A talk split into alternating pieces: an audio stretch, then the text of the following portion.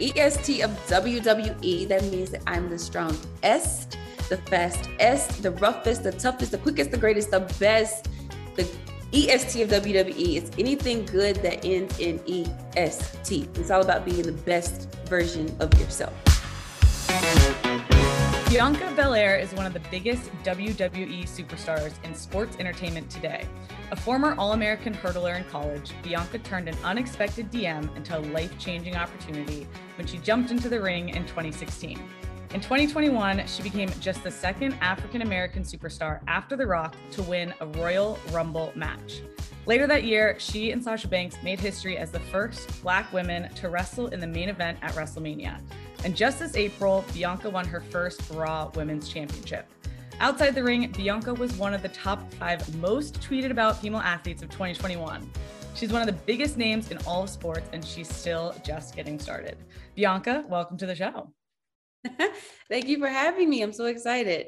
I love uh, when we do people's intros and they get a big smile on their face because it just like running through people's accomplishments is so cool. And um, yeah. you you have many, and you have just kind of not just started, but it's really cool what you've accomplished so far um, within WWE and outside of it in your track career. So I'm really excited to talk to you today. Thank you for taking the time. Um, I know you have a big match coming up this weekend um, at Hell in the Cell. Uh, you'll yeah. be defending your Raw Women's Championship title.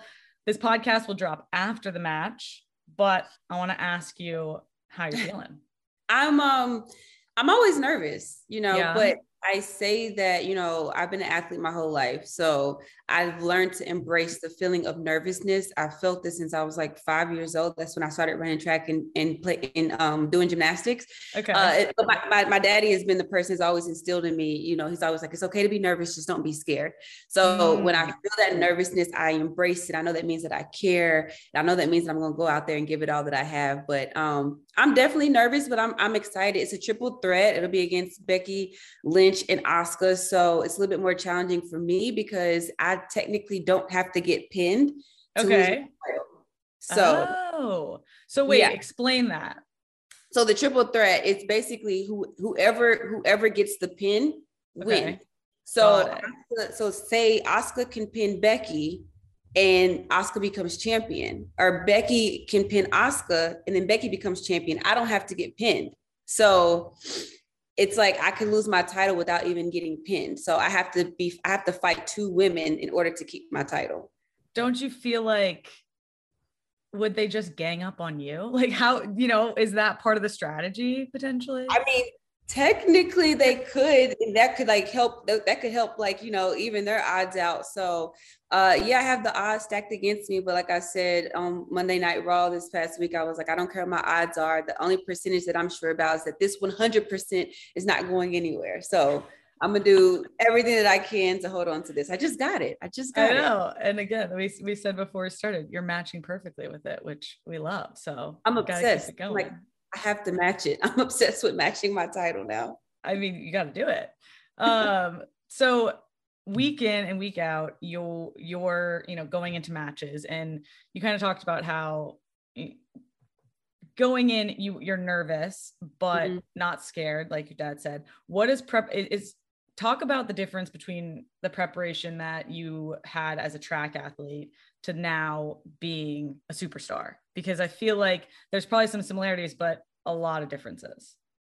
Yeah, I mean, there's definitely similarities with the with but you know with training and preparing um as far as like you have to be confident you know um even when i ran track it was like one of the one of the my biggest competition in track was not the person beside me uh in the lanes it was here yeah. my mind my mental was my biggest competition and it was so many times when i was already defeated before i got on the track and you're already going to lose so um, it's it's very similar in, in the mindset of like when I walked into WrestleMania, I had to walk in with the mindset that I was going to win, that I was going to have a great match, that everybody was going to be talking about me after WrestleMania. So you have to have that same confidence, um, and that you know you have to have the same preparation for it. You have to train just as hard. You know the grind the grind is is the same when it comes to being in track and being being in WWE, um, if not even more because there's more aspects to it. You know with with track you just I was a hurdler. So I just trained and I drilled every single day. I drilled, drilled, drilled until it became muscle memory. So yeah. when I got on the track and the gun went off, I wasn't thinking about anything. My body kind of just took over and my body just I trusted my body to do what it was supposed to do. And at the end, my my direct result was up there with with my time. Um, so the difference between track and WWE is sometimes you don't get that immediate um, result. Mm-hmm. You know, you put all this training in, you put all this training in, and sometimes your opportunity it might not come that week um, or you might have a match and you might not win that day. Uh, the opportunities come and go, and you never know when your opportunity can come. Yeah. Um, and so you kind of have to stay ready so you don't have to get ready. WWE, there's no off season. Yeah. And you have to be prepared when your opportunity presents itself. And so for me, what kind of jump started my career right now and it's and it took off so quickly was when all of a sudden um, the Royal Rumble presented itself. I was less than one year on the main roster and I won the Royal Rumble. And all of a sudden, I was about to main event WrestleMania. But I had been preparing all year long. So the preparation is, is more um, long and tedious in WWE because you never know when your opportunity is going to present itself. And track is more like, okay, I have a track meet in six weeks, I have a track meet in two weeks. And I have to, I know when I'm performing when I have to perform. Yeah. So um, it's a lot of similarity similarities and differences for sure i mean yeah i just i i feel like y'all's lifestyle even in the in the sense of like traveling everywhere that contributes to it as well it's just so yeah. intense and a grind yeah, it's a lot. It's a lot more that goes into it than what you just see in the ring with WWE. Like when I ran track, you what you see is what you get, and that's what when those 12, 13 seconds of me run the 100 hurdles, that's what you see. Um, but the preparation to WWE is so much more that goes into it than the the 15, 20, 30 minutes that you see us in the ring the, like you said, the traveling where we're traveling overnight, uh, getting to the hotels at three o'clock in the morning and then having to wake up and, and do a show. Um, you know, the show starts at eight o'clock, but we're at the venue at noon. We're there for eight hours preparing to go out there to, to have our matches. And um, it's just the grind, the grind of traveling and being away from family. And then when you're on the road, you're still training. So um, it's a grind. It's yeah. not you got to be built different. totally. You you definitely you definitely have to be built different and I feel like part of your success or a big part of your success and being built different is your athletic background in the sense of you were a fantastic track athlete. So, how did you first get in to track as a kid? Ooh, I started running track uh, when I was like four or five. Okay. Um, um, I was a very active kid. I followed my brother around a whole lot. And my mom, my mom told me the story about how my brother, my brother had a um, football banquet and he got a trophy. And I was like, I want a trophy. How, how, do I get a trophy? So she's like, well, you have to play sports. Uh, and I was kind of like, I climbed trees and I was climbing the doors in the house. My parents like, we have to get this girl in sports before she hurts herself. Yeah. And um, one of the first sports was gymnastics and track. And um, in Knoxville at the University of Tennessee, every summer they would have, they would host track meets every single weekend. And so my parents took me down to the track uh, one weekend. I was in my gymnastics uniform. And so everybody was calling me Little Flojo. So that's why like Flojo is one of my biggest inspirations. But I was Little Flojo. I was like four or five years old. I was too young. They didn't even have an age group for me. So I was running with the eight year olds and I beat all the eight year olds. No so way. in the newspaper that year, and it kind of just took off from there. And I fell in love with track and field. That's incredible. Oh, that's such a great story. I love that you showed up in your gymnastics outfit. That's like such a, a kid thing to do. You go from one sport directly to the other. Oh, that's so great. So, at what point did you think, like, oh, I could go to college to run track? So, ever, you know, when I was a little kid, I got heavily into track, and then I met all my friends on on on the track, and so my my friends and I, we were in middle school and like elementary school, actually, elementary and middle school. Um, and we were talking about how we were going to the Olympics. We were like in the fourth grade, like we're going to the Olympics. And I love that. We were, we were on the track training, like we were all about the process. We love training, we love going to practice. So that was always like my mindset, my mindset since I was a kid. Um, and then all through middle school, we competed um, on, on, a national level. And then high school, really, that's when it really um, started. I really started training really hard. I was playing almost every sport in the book in high school. Um, even in middle school, I was still, I was doing track, I was doing soccer, I was still doing gymnastics, gymnastics at the time. And then in high school, I was um, playing basketball and I was a cheerleader. So I actually You really were doing it all. Yeah. So I actually um, would play for the play basketball with the girls. And at, in the game, I would go to the locker room and change over into my track, I mean, my cheerleading uniform and then cheer for the boys. at the same time as running indoor track. And then my coach at the time was like, if you want to be serious about track, you're going to have to focus on track. And so that's when I really started focusing on track and training for the hurdles. And um, then I, I started ranking nationally. I was like one of the top five hurdlers um, in the nation. And that's when I realized, okay, this, this, this is how I'm going to get my scholarship. Yeah, that's incredible. So you, you, you grew up in Knoxville. So was Tennessee a no brainer? So it was not. Um, really? I, yeah. Well, because I grew, I was born and raised there, and that's yeah. I was there for so long, and I wanted to experience um, outside of Knoxville, like I, I love um, Knoxville, Tennessee, but I always felt like there was just more out there for me. And my mama was the one that was always like, you know, she wanted to push me. She's like, there's more outside of Knoxville, and I want you to experience that. And I got to experience that when, um, you know, just traveling uh, with nationals for AAU track, and then when I started um, going to different schools uh, to vi- to visit my five schools uh, for college, and I love Tennessee, but I wanted to experience something else. And so I definitely want to like stay in a SEC school. Okay. So I actually uh, chose the University of South Carolina. That's where I went for my freshman year. And oh, then really? I, tra- yeah, I was there for my freshman year. And then I transferred and went to Texas A&M for my second year. And okay. then my third year, I transferred and finished up at the University of Tennessee. wow. So what prompted the transfers?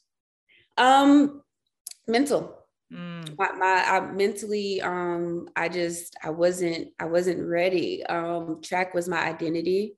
Mm. uh i threw so much into track and field. I was like i i was the person in high school that was waking up and i was doing a thousand abs um and a thousand push-ups every single morning. I was on the track training in the rain while my friends were at parties. And so when I got to college my freshman year, I struggled with um, just, I struggled with the eating disorder. I mm. struggled with depression.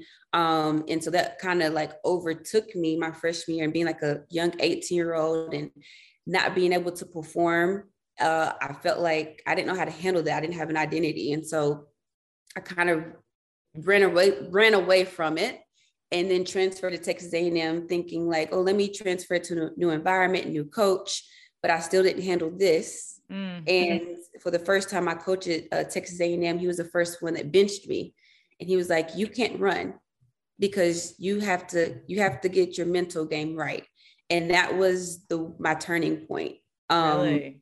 It was, yeah, and I didn't understand it at the time. I was like, I want to run, I want to run. It's like, you can't run fast on the track if you're not if you're not good up here. And that this is what's most important. And yeah. so he put mental health as a priority. And I decided to go back home to my family and regroup myself. And then um, I walked onto the track team at the University of Tennessee and earned a scholarship. So that's, that's my incredible. I mean, the yeah. fact that, yeah, that's so, and it's so great that you, you know, you do talk about it in the sense of, of the mental health aspect of college athletics is so it's it's a grind. It's so demanding. And yeah. i feel like it's something that should be talked about more. And i think it's great that you do talk about that. And and you show that that coach saying listen you got to take care of this your head first your mentals first to be able to be your best on the track. And um you know, you, you like you said you went to tennessee junior year you got all SEC selection you became an all-american at tennessee which I think is a great example of taking care of your mental health and the yeah. success and just, you know, how well you can do if you do take care of that. So what at at what point did you realize you didn't want to do track beyond college? Because I, I read that when you were graduating, you had coaches who thought that you could go pro. So was that ever a, a, a consideration for you? Definitely. I mean, that was always the dream, you know, mm-hmm. since I mm-hmm. was like yeah, I want to be in the Olympics. Years, uh, yeah, I was like, I want to be an Olympian. That's my dream. Um, I think that once, you know, in college when track was like my identity and I felt, I feel like I lost myself um, after that crash and burned. And so, like I said, once I got my mental game right, and then I got back on the track and I got back to running uh, faster than what I ran in high school. And I felt like I was ready to close that chapter because I gained more than just uh, my reputation on the track. I gained Bianca. I gained me as a person. So I finally figured out who I was. And once I figured that figured that out, I didn't want to let that go. And I was ready to close that chapter. I felt like track in my the purpose of track in my life was not to go to the Olympics. It was so that Bianca could find who Bianca is. Mm. And then I mm. could move forward to what my purpose in life was. And so um, my last track meet was actually at regionals um, to make it to nationals. And I um, I hit the first hurdle and no. almost, I almost went down. Oh no. And um and I ended up regrouping myself and I still PR'd, but I came in like 13th in top 12 went to nationals. Oh man. And you would have thought I would have been devastated. But I remember just having this feeling of like I was okay and I was ready to move on. I was ready to close that chapter because I feel like I got out of track what I was supposed to get out of it. And it was time for me to find my purpose in life. So I was able to end it on my terms and um, I was okay with that. I respect that so much. And I think that's such a great message to convey because I, I feel like so many kids and even college athletes, you know, it's it's a difficult transition from oh, yeah. college athletics to the real world, especially if you're not doing any more of whatever yeah. sport you were in. Um, and to hear you talk about that is a great message. And again, like I said, I respect you so much for having that perspective of t- track taught me about myself and brought me to be happy and good with who I am, which I think is fantastic. Um, so, what did post college life look like for you? Because there was a period of time where you went from track athlete, you know, superstar of the track at Tennessee to between becoming a superstar in the ring. So what did that look like? It was uh interesting. I tried a lot of different things. Like I said, I feel like I was trying to figure out, it was like a midlife crisis at a younger age that, that transition into the into not being an athlete anymore. And so I, at one point I went to bartending school. I was like, I'm gonna try to be a bartender. I'm trying to be a waitress. I think I was, you know, at one point I was standing in Walmart selling DirecTV. Um, I was just trying all these different jobs. Um, and then I, um, but I missed like that competitive atmosphere. Like I knew I was finished with track, but I, I needed, I needed that like competitive atmosphere, energy type yeah. of thing. And my brother sent me a clip of CrossFit. Okay. And um, he's like, I think you can do this. Look at this. And I remember seeing this video of these women with muscles, and they were like lifting weights and doing these amazing things with their bodies. And I'm like, I can do that. My body my body can do that because for so long when i ran track i was the bigger girl and i was always trying to lose weight and they're like you're too mm. muscular and you need to lose weight and um, for the first time i saw like wait my my my body can do that and um so i joined crossfit and i completely fell in love and, and i got that competitive atmosphere again and all of a sudden i was embracing my body for the first time ever and I was loving my body and I was loving the muscles and my body was doing these amazing things. And so um, that was like the, the main thing that I was getting into. And I was starting to get like all these sponsorships and I was like wearing these big bows and sequins and tutus because for so long in my life I was competing and it felt like um like when I got to college too it started feeling more like an obligation and like a job a little bit and so I was like if I'm going to compete I'm going to have fun with this and so I started going out there in tutus and like big old bows and sequins, and I was just having fun. And I actually was performing great because I was yeah. having fun. But because of that, I was getting like all these sponsorships and really standing out. And um, everything was going great. And um, and then I, I moved to Atlanta, and then I had a, a job in Atlanta for a while, um, working for like a flavor company. Um, but in the process of that, I was training for the, the games for CrossFit, and then I got injured. And I'm like, come on, I, I had something going, and and now like what's happening? And so I, I sat out for about a year, and I just started working in Atlanta. And for a minute, I was just like, okay, I guess this is my life and I'm just going to settle down. And then all of a sudden I got a, um, a DM from Mark Henry. This. This, I'm so excited to hear about and this. he had seen a video of me doing CrossFit. Okay. And it was it was a um, a competition in Puerto Rico. I had this big old bow in my hair and a skirt on, and I had grabbed the microphone and I was talking to the crowd. And I was like, I knew the, I understood the performance part of like grasping people's attention in, in the crowd of CrossFit. Mm-hmm. And um, he DM'd me and he was like, Hey, have you ever thought about being a WWE superstar? Because you're doing everything that it takes. You have the look, you have the charisma, you have the strength, you have the athleticism. He was like, You're grabbing the microphone and you're talking to the crowd. You're essentially cutting promos and you don't even realize it. He said, You're wearing like a, a, a jacket, like a little cape to go compete and then you're taking it off before you compete. You're you're essentially wearing wrestling entrance gear and you don't even realize it. And so um it was a DM and I completely thought it was fake. So I ignored it.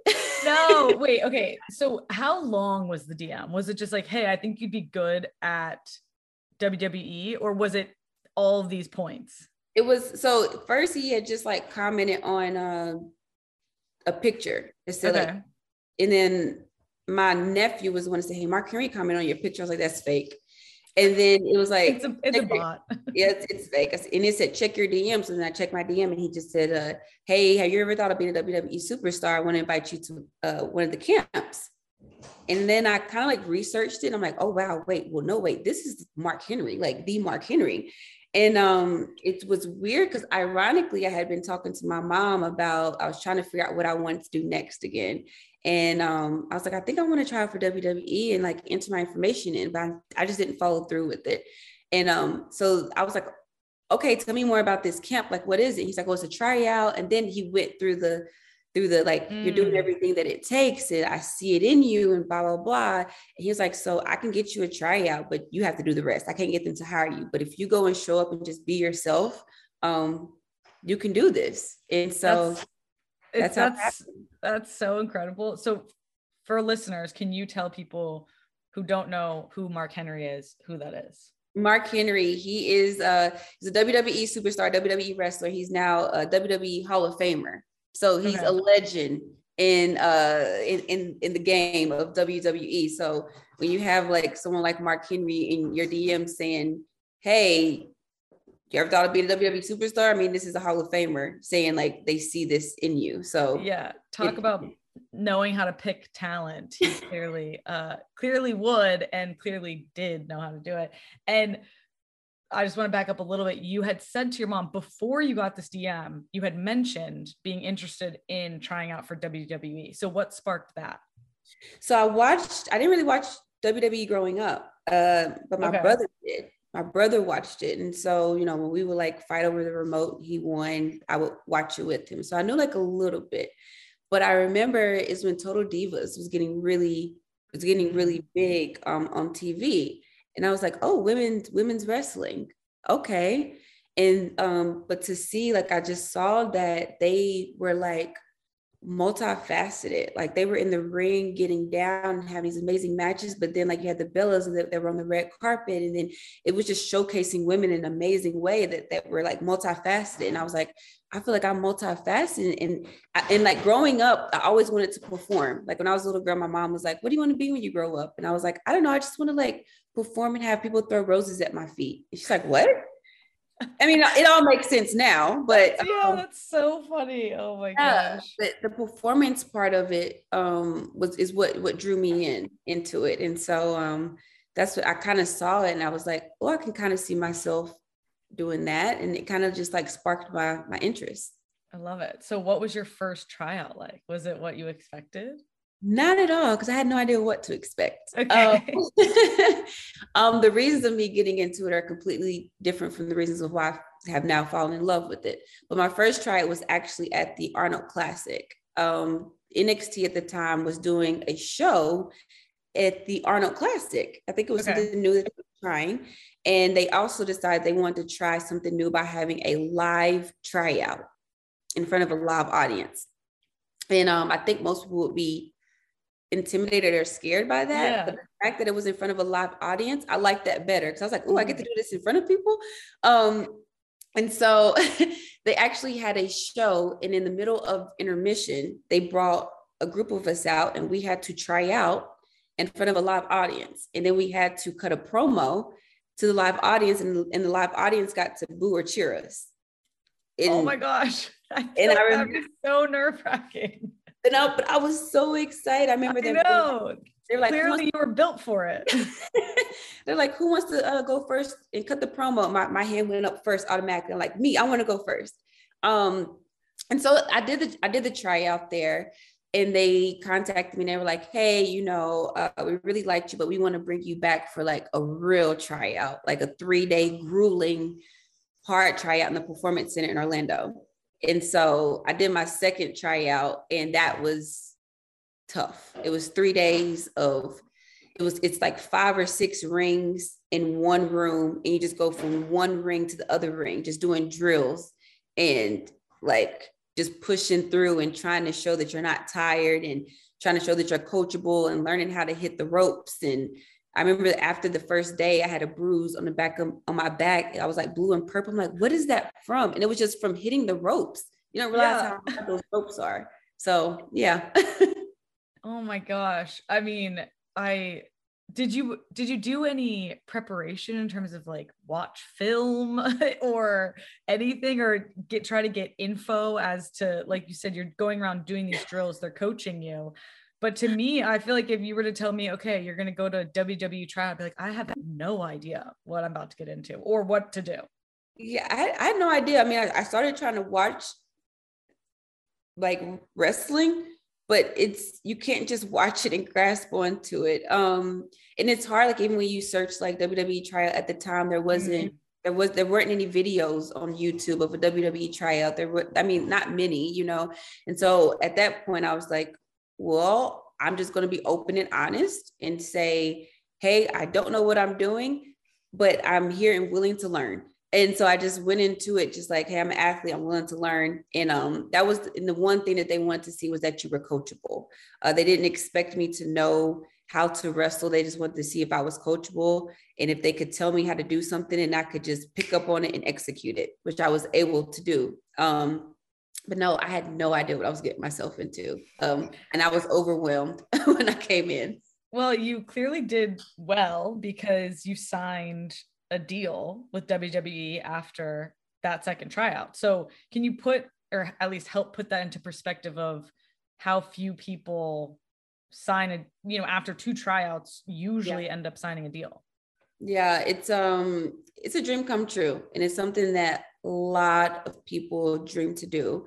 I remember after my second tryout, I was in the airport and I was in the airport with uh, a girl, a girl and a, a guy that were at that were at the tryout with me. And I remember we were talking, and on the back of their phones, it was full of like WWE stickers, and they were just mm. saying like, I hope I get a call back. And I've been wanting to do this since I was five years old. And meanwhile, I had already been pulled aside at the tryout where they told me, hey, it's not a matter of if, it's just a matter of when we want to bring you in. Wow. So me knowing this and hearing them say how this had been their dream since they were five years old and they didn't get a call, um, it made me feel like I was almost like still in their dream, you mm-hmm. know?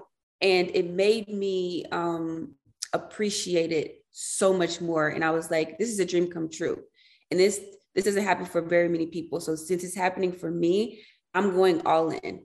Um, and I was chosen for this. And so it made me just want to prove myself even more when I when I came into the business because it doesn't happen. And I was someone who didn't come from and I didn't watch it. Um, and I never imagined myself being a WWE superstar, but here now here I am. And so what are you going to do with this opportunity? That was my mindset. And, and everybody wants to be here, but you're here. So prove that you should be here.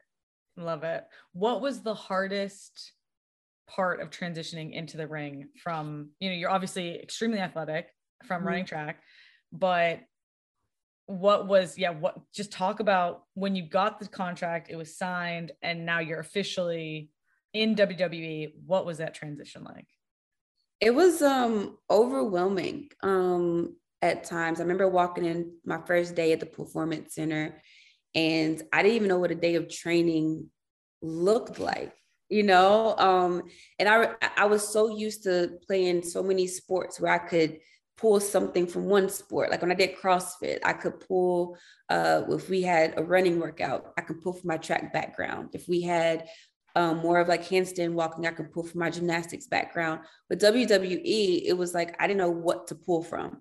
I was completely starting from zero. Um, and so I had to let go of everything. And, and I came in thinking, oh, I can still train to do CrossFit and learn how to wrestle. And then I realized, no, you cannot. You, if you want to be good at this, if you if you want to hone your craft, you have to let go of everything. So I quit CrossFit. Um, and you have to be comfortable being uncomfortable. You have to be comfortable with like not being the the best athlete in the group right now. You know, you you have to be okay with being ignorant and learning. And so for me, the physical part came a whole lot easier. Like I could go, I could go in the ring and I was like, hey, can I can I go up, go up to the top rope and try a 450, which is like a really hard move where you do a, a front somersault, like almost two somersaults in the air, and then you land. And not a lot of people could do it. Like the first week I was up doing somersaults off the top rope. Um, so that part came easy, but the part that was more challenging for me was learning the art of, mm. of it. Mm. And that's the part that I've fallen in love with. You don't just go in there and compete. You don't go just go in there and do moves on people, but it's the the performance. Um, you know, you're it's thousands of people in the audience where you're performing to these thousands of people. It's thousands of people through a, a, a camera screen that you're having to connect with the audience there uh, we're cutting promos where we're in the ring talking for three, five, eight minutes. We don't have a teleprompter. We're live TV. Dang. it's a lot of improv. Um, inside the ring when you're wrestling, it's a lot of improv when you're having to memorize your lines, but also having to act. It's the acting aspect to it. Um, and that's the beauty of WWE. So many aspects that go into it that you have to be uh, good at in order to be great in WWE. And um, also timing, you know, for me running, being an athlete, I, like you said, I, I, trained and I drilled and my result came out on the track. In WWE, you can train, train, train, train, train, but if it's not your time, it doesn't matter if you're the best at the moment. It matters, timing is everything. So mm-hmm. it's all about being patient and just staying confident in yourself. I mean, I have so much respect for what you do because and I again would never be able to do it. And I think that piece of like you said, you can you could do all these athletic things, but then it's it's the entertaining, it's the engaging in track. And I mean, I guess in soccer, I'm sure in track you feed off the crowd, but you are so locked in. And I feel the same way yeah. when I play soccer. Like I I when I step over the lines, like I'm fully locked in and the crowd can cheer or they can boo, they can do whatever they want, heckle you, but it's like that is blinders on focused on the game and not engaging in the crowd yep. really and yep. it's complete opposite yes opposite it's all about engaging it's all yeah. about connecting. it's about making people feel something and having them get behind you and either boo you or cheer you um and so it's uh you know it's not tunnel vision necessarily. Um it's just it's like you're multitasking the whole time that you're in there and it's on live TV. yeah. So so nerve-wracking so much pressure. Um i want to talk about your persona a little bit. Uh your nickname is est of wwe can you explain that to the listeners? The est of wwe that means that i'm the strongest the fastest the roughest the toughest the quickest the greatest the best the EST of WWE is anything good that ends in EST. It's all about being the best version of yourself. It's such a good nickname. I love it. Thank you. It's so good. And then Bianca Belair. Mm-hmm. Um, can you talk about that a little bit? Like, who did you pick that? Like, how did you, how did that come about? Yeah. So, you know, when you first get into WWE, you want to get a name that's like larger than life, right? It's all about being larger than life. But I wanted to just be, you know, unapologetically me and bring myself to the table and just be that just me being me was simply enough. And so I wanted to just be me, but amp it up a little bit. So, you know, I just added my, my uh, maiden name is, is Bianca Blair. And I just added the extra E in there to make it Belair to spice it up and make it larger than life. So um, you know, I, I want to be like the glitz and the glamour. When I hear Belair, I think of grand and extravagant. And um, so that's kind of what you see when I'm in the ring. I have like the glitter lip and I have the sequence and I'm shining. I'm shining the bright est. You see the EST on the bright I est. do. I love it. so that's kind of where Bianca Belair came from.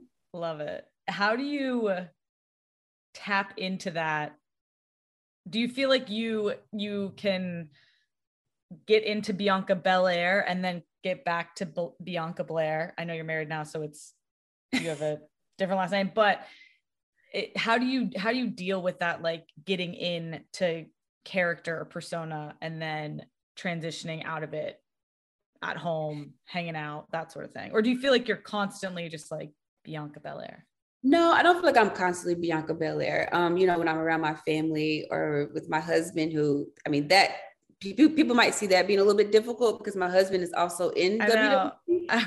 he's uh, Montez Ford. He's uh, in a tag team called the Street Profits with Angelo Dawkins. So, um, you know, I travel with my husband and, and I'm home with my husband. And WWE is such a huge part of our life that you know we when we get home we can't just turn it off. Like we yeah. still talk about it. But of course like you know i'm, I'm a little bit like polar opposite. Like my husband laughs because i'm in the ring and i'm like i'm the strongest. Oh like i'm like i'm big and strong. And then when i'm home he's like you cry all the time. You're so emotional. Um so good.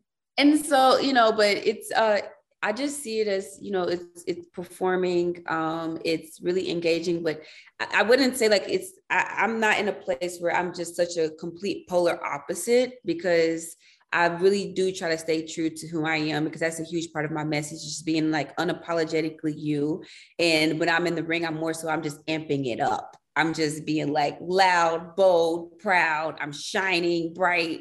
Um, and so I'm just being like unapologetically me on the the, the one thousandth a millionth level. So it's cranked up.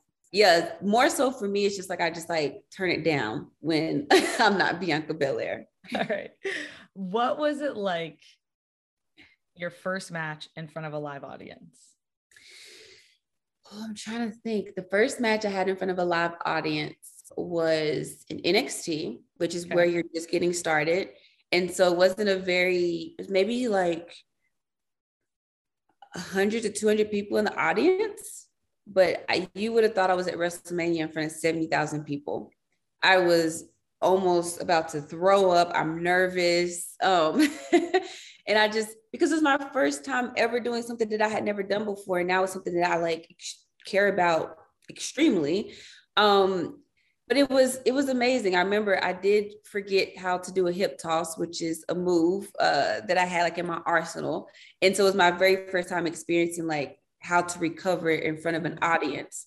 Um, so it was a great learning um, experience. But um, I just remember like loving the energy from the crowd and and feeling like I had that feeling of that I felt like I was walking in my purpose, and so when you get that feeling of like you're finally walking in your purpose and now that i have this i never want to let it go. So i'm like i'm never letting this go and i'm going all the way with this.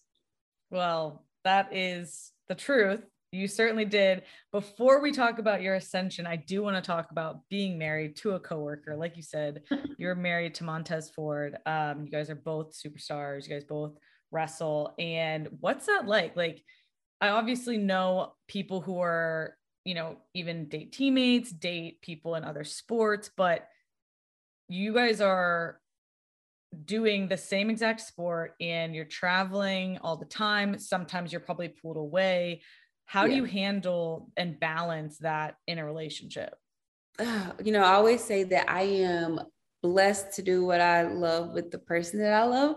Um, I actually love being around my husband all the time. So that's, that's like a great thing because we are li- literally together all the time. Thank you know, luckily we are on the same brand. We're both on Raw right now. And so we have the same traveling schedule for the most part.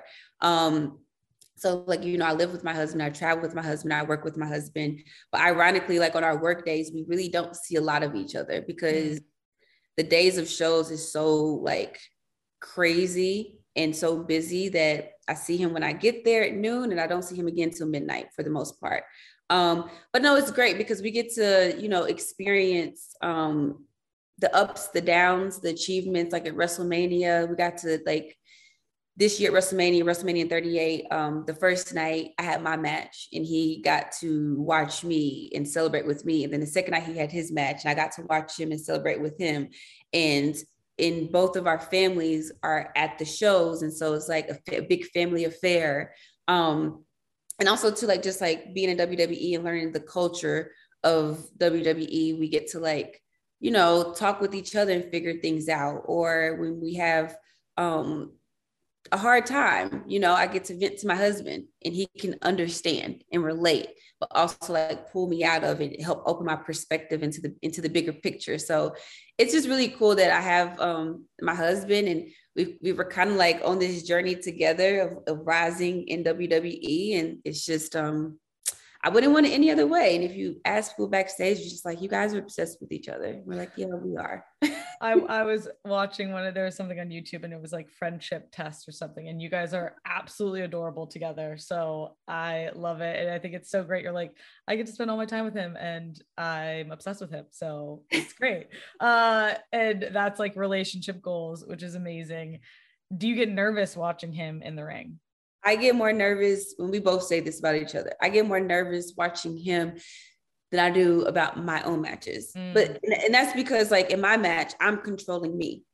In his match, I can't control him. And so like I'm nervous, I want him to do good, but there's nothing that I can do to help him. And so yeah. when I'm watching, I'm really like moving with him and I'm like, go to the left, like go to the right, like zig. No, you just zagged. And I'm like trying to help him. It's kind of like you're watching the price is right and you feel like the louder you scream at the louder you scream they can probably hear you. That's how i am. I'm like if i move like more to the left i can make a move you know? Yeah. But um no because you want to be a good night too you want them to be happy and so i get really nervous for him. I'm sure. Um i'm sure as as wonderful as it is to have him around all the time it is probably very stressful in mm-hmm. its own way. Um so but it's i think it's great you guys are like i said absolutely adorable um so i want to talk about you specifically your ascension uh, your championship ascension really began with the Mae Young Classic in 2018. You won on an undefeated streak after that event, knocking out tons of big name superstars and ended up making your WrestleMania debut that April. So what do you think clicked for you in place at that time? Like what what do you think it was that allowed you to just go on that rise and make it to WrestleMania? Um, I think you know, for as far as Mae Young Classic, like that was the first time that I was in front of a, a larger audience, and it was like televised, um, and it was an all women's tournament, and it was my first time being on like a bigger platform, and um, you know, during that time I was still trying to learn, and then like trying to prove that I deserve to be here, and that was the first time that I really felt like after that match, I, I broke down crying and and it was like happy tears. And it was like i finally found what i was feel like i was born to do. And i'm walking in my purpose and mm. this is what i'm supposed to do. And i think that that was the jump start to everything. Um, and then from there uh, i started being on tv more. I gained so much more confidence after that night and i fell so much more in love with wwe and then you know like i said the opportunities can come from out of nowhere uh, I found out that I was going to be in the Royal Rumble for WrestleMania the night before WrestleMania. Really? They pulled us into a room and they were like, hey, you know, surprise, you're in the Royal Rumble at WrestleMania. And I was like, oh, okay, I'm glad I've been preparing. So that was my like, you know, one of my first lessons of always stay ready so you don't have to get ready. And so, you know, to go in, in WrestleMania and be be so young, um, in, in the game and, and, go and showcase myself there. I got I got a little taste of it. It was on it was on the pre-show. So I got a little taste of like being in WrestleMania and what that felt like. And so I just felt like I found my purpose. I was walking in my purpose. And like I said, I just remember at the tryout, they told me it's not a matter of if, it's a matter of when. And that was my key, even at that point. It's like to me, I was like, it's not a matter of if, it's a matter of when I'm going to get the opportunity and I'm going to make sure that I'm prepared. And so I think me just making sure that I was prepared, it just started showcasing even more. I started being on NXT, NXT TV and then on live TV. And then all of a sudden now, eventually, you know, I, I got drafted to SmackDown and to Raw. And then now I'm main eventing at WrestleMania. So it was all, I always kept that mentality of, in my head of it's not a matter of, of if it's a matter of when. So make sure you're prepared for when that opportunity comes. I love it. Uh, you made your Raw debut in 2020. It was notable for a couple reasons. First, you're fighting with your husband. What is it yep. like to fight with your husband? It's um, it's a fun dynamic. Like any anyone that's ever watched my husband in the ring, he's a wild man. He's a crazy man. He's full of energy. I mean, he's full of so much joy. And what's even more crazy is the person that you get in the ring is the person that I get at home. So it's a lot. Uh, but no, it's it's really fun. It was really cool to um, you know, it was my first time being on Raw and and I was overwhelmed and I was on on the main stage. So to have him there, he kind of like helped guide me and introduce me to the the big stage. It was really cool. Um, and I, I love that. I love that he was able to be, like I said, we get to share these moments. And so we got to share my raw debut together. The other part was that it was during the no fans COVID era, correct? Yeah. So what was that like? Because I we played through COVID um and played in empty stadiums and it was just so different than any type of match before that I'd ever played in. So, uh, and I can, we've kind of touched on this that, you know, soccer, any sport, a lot of people block out the crowd. Wrestling, you have to engage the crowd. What was it like to wrestle when it's everyone's behind a screen? It's so weird. Yeah, um, I feel like it'd be such a bummer. It is. It's like kind of going to a party and dancing, and everybody's dancing, but there's no music. Um, great analogy it, it, it it's like and you're trying to figure out what song everybody else is listening to in their head and dance with mm-hmm. them but nobody knows what song is playing it's because the fans are everything in WWE if anybody's ever been to a WWE event like if you come to WrestleMania, right, or Raw, or SmackDown, it's almost like a electricity and vibration that comes off the crowd.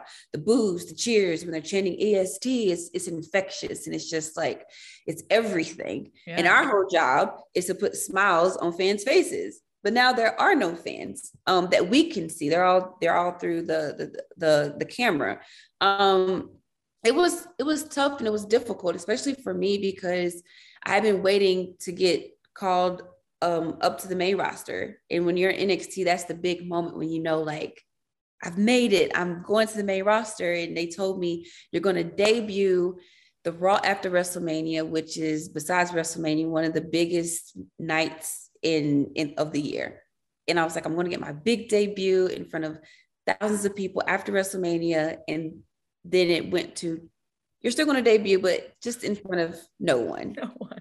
And I'm like, it, it is just it was just really challenging but I, I do feel like it really made us better as performers and as wrestlers and WWE superstars because yeah. we had to make people feel literally through a TV screen. And it was difficult for me because I was being introduced for the first time. I was having to introduce myself and get people to know who I was. And I was having to do that through a TV screen versus in person, which was more difficult.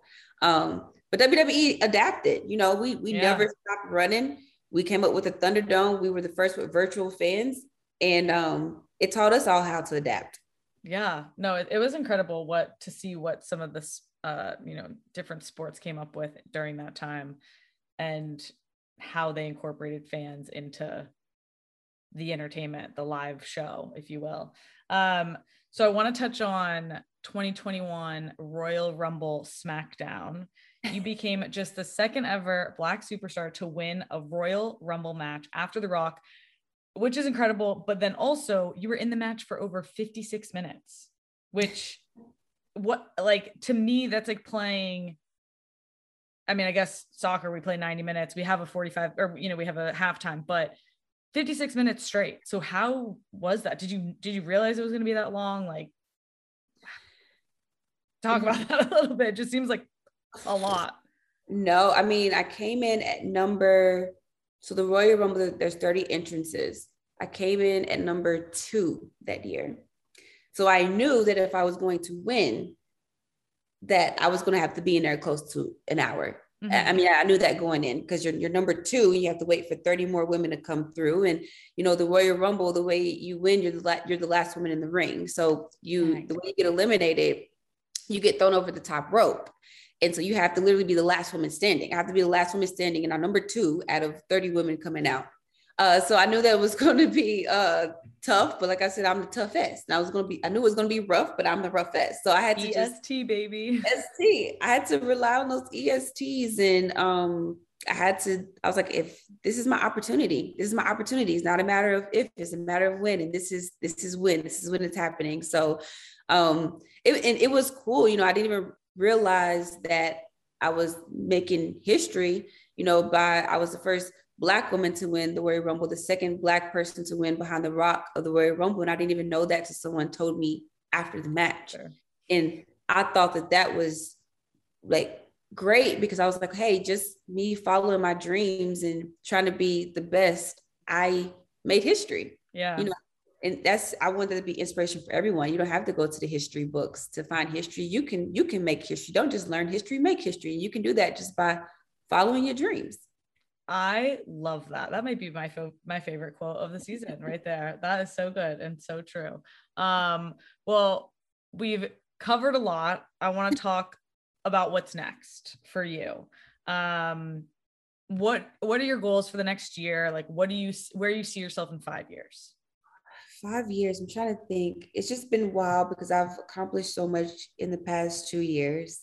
Um, you know, I went and main evented WrestleMania yeah. I became SmackDown Women's Champion. We made history. Sasha Banks and I were the first two Black females to main event at WrestleMania. Yep. We won ESPY off of that match. I mean, we got so recognized cool. in the world of sports, which was a dream come true for me.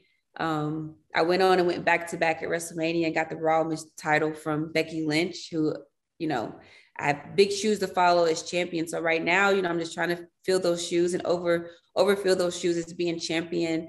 Um, it, but within the next five years, you know, I'm all about moments. I just want to be a part of great moments. I want to give fans great memories. Um, I want to inspire people to be their absolute best, not just inspire people to start joining WWE or becoming wrestlers, but to be the absolute best in all areas of their life. Like I love when people come up to me and say, "Hey, I started school because you inspired me to be a better version of myself." Um, so in the end, I wanted to be people to remember my legacy, not just watching me do moves in the ring, but me inspiring them and making them feel something. Um, I want to go on to wrestle another WrestleMania where I want to defeat um, all four horsewomen who um, you know they they paved the way and done amazing things for women in WWE. Becky Lynch, uh, Bayley, Sasha, I've pinned them. I haven't pinned Charlotte yet, so I want to you know go and defeat Charlotte Flair, who's amazing. Um, but you know, I want to continue just to build my legacy and do amazing things inside the ring and amazing things outside the ring. I want to. I'm in the process of trying to write a children's book. Um, I, I love I wanna, that. And I, I want to do things for mental health. I want to possibly be in a movie. Who knows? Maybe one day I can be in a movie with The Rock. Who knows? Uh, yeah. but no, I just want to continue to be great and inspire people in WWE, uh, inside the ring and outside the ring. Maybe throw a baby in too. Sneak that one in there. Um, all right. That's incredible. And and I love that is you know why you do what you do. You want to inspire people not just to become wwe superstars because not everyone can do that but to be the best they can possibly be in whatever they do and i feel very similarly and so i, I really appreciate that that's something that you know you hold close to your heart and that's what you're going out every day and inspiring people to do that which is really cool so um, a lot of respect for you in that. Um, we're going to close with some quick hitting questions. So what female athlete in another sport do you think would thrive as a WWE superstar? I would say, let's see, I would say just because I just want to meet her and be in the ring with her, Serena Williams. I was hoping you would say that. I feel like like that's a no brainer right there. I feel like um, she could um, people around too. Oh yeah, no, she would definitely dominate. Um, all right, our sponsors at WIS know that mentorship is key to building a more inclusive and positive sum world, and that a great coach can make all the difference in somebody's career. So, what was the best piece of advice you received early in your WWE career that has stuck with you to this day?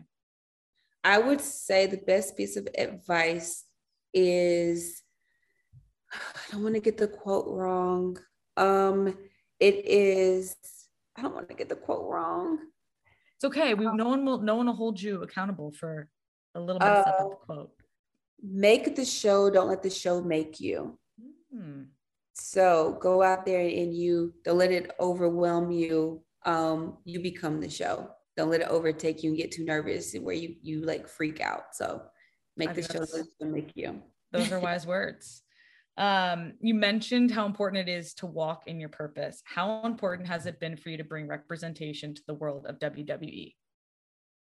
Oh, it's been everything. Um, and that's what was so great about WrestleMania 37 with Sasha Banks. We became the first two black females to main event WrestleMania. Um, you know, that that that match is going to go down in history and inspire all different um, generations uh, now and in the future. And even like getting to go to Saudi Arabia and as, as women and perform in Saudi Arabia and be a part of their change that they're making. Um, it's amazing. And, you know, it was really cool when, when uh, I went there, knew everybody was focusing on, you know, it's great for, for little girls to see us in this role. And it's like, it is great for little girls to, to see us as women in this role, but it's even, it's just as important for the little boys to be seeing this too. 100%. So, um, it's that's really what this is all about. It's about inspiring people and being representation and showing them that you know their place in the world and not in not just stopping here but going over and beyond. So uh, that's what this is all about. Love it. Um, how do you take your coffee? Oh my coffee? Um, so I actually can do just a straight black coffee, but right. um, I'm also not a bougie coffee drinker. I drink coffee anywhere, but I like a little cream, a little vanilla, a little French vanilla cream and sugar. But I'll drink a, a coffee from literally I'll drink gas station coffee. Uh, I just like coffee. Me too. Um, all right, last question. Who has been the biggest inspiration in your life? I only could pick one person. You could pick a couple. We could be we can be lax here. Biggest inspiration in my life: my mommy, my daddy, my husband, Love it. and um uh um uh my second father growing up uh is um Sam a, a man named Sam Anderson he inspired me ever since I was a little girl. I love it. Well, we have taken up enough of your time. You have a big match to prepare for. So go get, go get ready for that. Bianca Belair, you're incredible. Thank you for being here. Defend that bad boy. We're pointing. Gotta keep she's, this. she's got her belt up. Um, and keep inspiring people. You again are just a, a light. You shine bright. So keep doing it. Keep being EST and um, keep crushing. Thanks for being here. Thank you so much. It was so much fun. Thanks for having me. Thanks so much for listening. Make sure to tune in next week and hit the subscribe button to be alerted when a new episode drops. Our show is produced by Just Women Sports. For more amazing sports content, go to justwomensports.com and be sure to subscribe to our newsletter and follow us on Instagram, Twitter, and TikTok. I'm Kelly O'Hara, and you've been listening to the Players Pod. See you next time.